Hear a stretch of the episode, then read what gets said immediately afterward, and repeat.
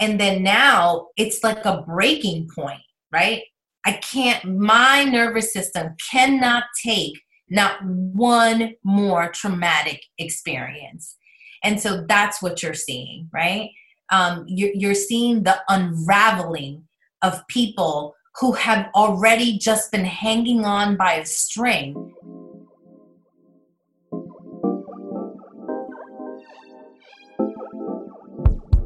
Welcome to Exit 43. My name is Jordan Fenster.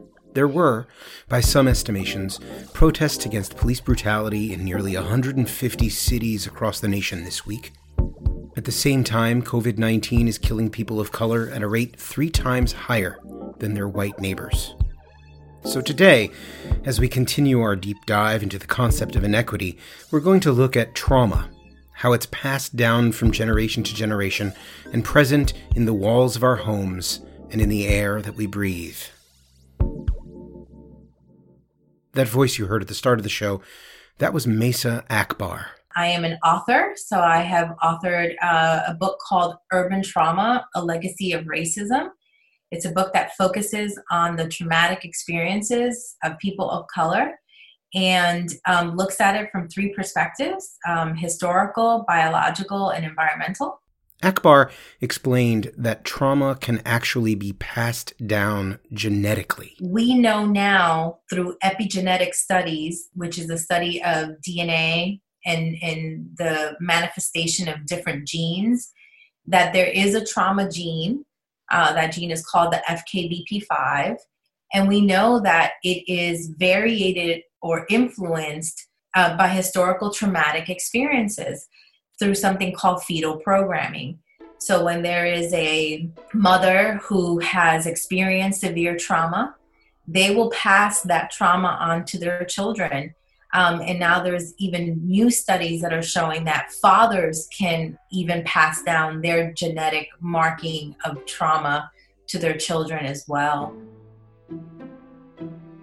If you're going to talk about inequity and racism in America, you kind of have to start a few hundred years ago. You know, when you look at um, the descendants of African slaves, what that experience was for them being captured, being tortured, being abused, being ripped from their families, being taken from their land of origin, the only home that they knew stuffed in ships like sardines, many of who died within the voyage over to the Americas, dropped off and split from their loved ones into different parts of the Western Hemisphere, and then turned into property or what we would what we call it chattel slavery. Fast forward a few hundred years. That trauma still persists, Akbar said, and she draws a straight line from the slave ships to police brutality. But I think the best way that I can explain it to you is that there has there's a study right now that's happening in um, in Georgia that's looking at inner city violence in terms of the idea of like a war zone. And what they've done is that they've started to look at comparisons through some genetic studies so looking at dna looking at markers different neurological markers that that community's hyper reaction or what we call hypervigilance to violence.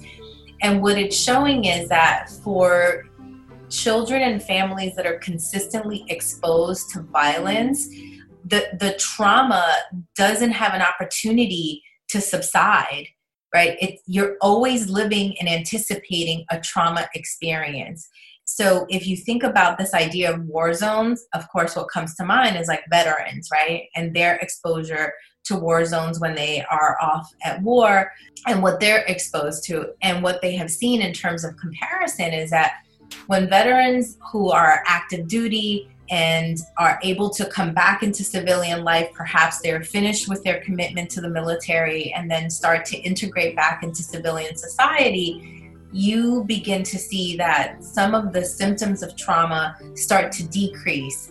Um, and of course, with with treatment and the appropriate types of interventions, you know, most veterans are able to live adjusted lives, right? I'm not going to say normal because normal is relative, but adjusted lives. And when you make that comparison to inner city families, this idea that they've been removed from the war zone and that it allows for intervention now to decrease their trauma experience is non existent. Now, I'd like to introduce you to Harriet Washington. I'm a medical ethicist. I write frequently about the um, history of medicine and about contemporary issues through a medical ethics lens. Washington was careful to say that the conversation needs to be about racism, not socioeconomics, not race, but racism. That's a very important distinction to make. You know, many people, include scientists, um, look at socioeconomics as an attempt to explain disparities that are caused by disparate racial behavior, racism. But you can't. Income, education, socioeconomics is a very, very poor um, indicator of how one's going to be treated racially. We're really looking at racism rather than socioeconomics. And, and there are many, there's a lot of data that show us this is true. But while race may often be considered a factor in medical research, racism is often not, even though history seems to repeat itself. Because we saw the same thing with HIV disease. We saw the same thing with hepatitis B. Again, this is not a novel phenomenon. Each time it happens, we seem to be caught off guard and surprised. And the reason, one reason I think we're caught off guard and surprised is that we're not used to looking at racism as a determinant factor. If we were, then we would be surprised when an infectious disease does not disproportionately affect people of color. We can't prepare for something that we refuse to acknowledge exists. It's important for people to realize that we're not always talking about malevolent actors. The system, unfortunately, is set up to be unfair. It's designed to be unfair since the Victorian era. And so you don't need to incorporate some snidely whiplash character who is going to evilly decide to treat African Americans differently. No, the system allowed to, to work as it's currently working will automatically exclude people of color from the optimal care. When you close hospitals in an area where people of color live, when you have people of color who are um, not insured, when you have people of color who are treated differently by physicians. We know this, it's been well documented. All these things conspire, and you don't really need to introduce somebody with evil intent. All these things are going to create a system, or have created a system, in which people of color fare poorly, and that's what we're seeing. Washington reminded me of the history of medical abuse against people of color in this country. But she said the issues are different now. And it's true that African Americans historically have been much more likely to be used in medical research that was illogical, abusive, punitive, and based on mythology other than um, logic, and also was exploitative. these bodies were used to test medications and to perfect um, understanding of disease, sometimes a flawed understanding of disease, in a way that tended to benefit whites and not the people who were. Also, it was non consensual, extremely important with people having no choice. That was historical picture. And today, I, we have not completely escaped that, not by a long shot. We still have African Americans disproportionately used, but not at all to the extent as in the past. And frankly, we face different issues today when it comes to medical research. Although yesterday's treatment does have implications for the health status of African Americans today. There's no one-to-one correspondence. We can't say that things, same things that happened today are hap- happened yesterday because they're not. More on this in just a minute.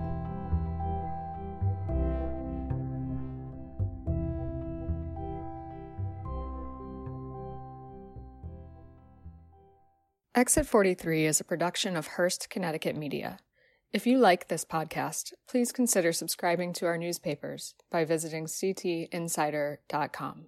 Find more episodes of Exit 43 on our website or wherever you go for podcasts, including Apple, Google, and Spotify. Welcome back to Exit 43. We're looking at genetic and environmental factors behind racism, inequity, and disease. So, you know, nothing too heavy. Here's author and Columbia University professor Harriet Washington telling the story of Joseph Goldberger, I think it's a good story. He is one of my favorites despite the fact that he violated some ethical strictures in how he did his work. I think that's important to acknowledge. But before Goldberger, we thought that pellagra was a disease that affected only African Americans, that was an infectious disease, and it was tied somehow to um, their lack of cleanliness and to racial um, predisposition to it. We believe that all through the Victorian era, all through enslavement, until suddenly a lot of poor whites in the South, not just blacks, began suffering from pellagra, trying to figure out why. Why are all these white people getting it? Well, it turns out it was not a racial disease at all it was tied to malnutrition. African Americans were routinely starved in enslavement, and so they developed pellagra. And there had been an economic downturn where a lot of poor Southerners lost their jobs and were not able to feed themselves. And they too began suffering from nutritional deficiencies en masse, like pellagra. And Goldberger discovered this by taking prisoners and carefully constricting their diet until he found what he thought was a culprit, the missing nutrient. That was important because it, it was only one of the ways in which white professionals and white people were able to designate black people as being biologically different than whites. Let's just stop for a moment and note that Goldberger actually starved prisoners for medical research. There wasn't ethical abuse there, and that was it. The difference is, Jordan, that these prisoners agreed to it. It was still wrong they were unlike African Americans, they were given a choice. So. Washington acknowledges that epigenetic trauma is a reality, but she also pointed out the problems with that viewpoint. Look at twin studies, which have become the gold standard for looking at diseases like schizophrenia. Is it genetic? You look at twins, and if you find one twin has been raised in a different environment, then you feel you have a control there because, after all, they're genetically identical, right? Wrong, they're not. Their DNA sequence is identical. Their environment, their history, what they've eaten and drinking, dr- drunk, their experiences, all these things, as well as normal bodily processes, have actually changed their genetics. Instead, she focuses on environmental factors. Why is it African American children that are there in the inner city in homes that are crumbling with lead dust everywhere, breathing in the exhaust of um, cars that are fueled with lead, that are fueled with lead, living across street from bus depots. This is a social setup. African Americans were trapped in these areas, first legally by segregation, and secondly by practices like mortgage redlining. These were people who were trapped in areas where poison permeated their homes. So it was a direct consequence. It was not due to something that happened to their ancestors. I'm not saying that things didn't happen to their ancestors, but I'm saying that what we're looking at are direct consequences of exposures, poisonings that are happening today. Washington said something interesting that this discussion about historical trauma versus environmental exposure is something of a red herring. I'm more interested in the biological trauma, and there's a great deal of that. We have to understand that this dichotomy between nurture and nature is a false one. It's not always a, a distinction between genetics and environment. Some exposures not only harm through direct exposure, but also cause genetic damage. Exposure to some hydrocarbons does that. DES, for example, a chemical that was given to um, pregnant women uh, a long time ago, about 40 or 50 years ago, was found later on that not only did it cause harm in their children, uh, cancers, defects, things like that, but it was passed on to future generations. So the, the grandsons of women who are given DES sometimes have genetic problems uh, physical problems as well. So um, we're not always talking about an all or nothing phenomenon. We're not always talking about a mutually exclusive phenomenon. We're talking about genetics and um, exposures. It's sometimes both. All of this, according to both Akbar and Washington, culminates in higher death rates for black people from coronavirus. I think that what COVID has begun to do, it is really peeled back all of the smoked mirrors that we operate under. There's so many things that as a society we're like we're just not to we're not to pay attention to that. We, we can't we don't even have the mental capacity to deal with it right? So it's like oh that doesn't exist that doesn't exist that doesn't exist right? Like yeah it does but no it doesn't. And so i think like in order for like just preservation of our sanity we don't want to address certain things that are blatantly clear right? Like take a take police brutality right This is Exit 43. On the next episode, we'll finish up our mini series on inequity with a little on what we could actually maybe do to make the situation better. My name is Jordan Fenster. If you have a story you'd like to tell or just need to reach out, please send me an email jordan.fenster at hearstmediact.com. Thanks for listening.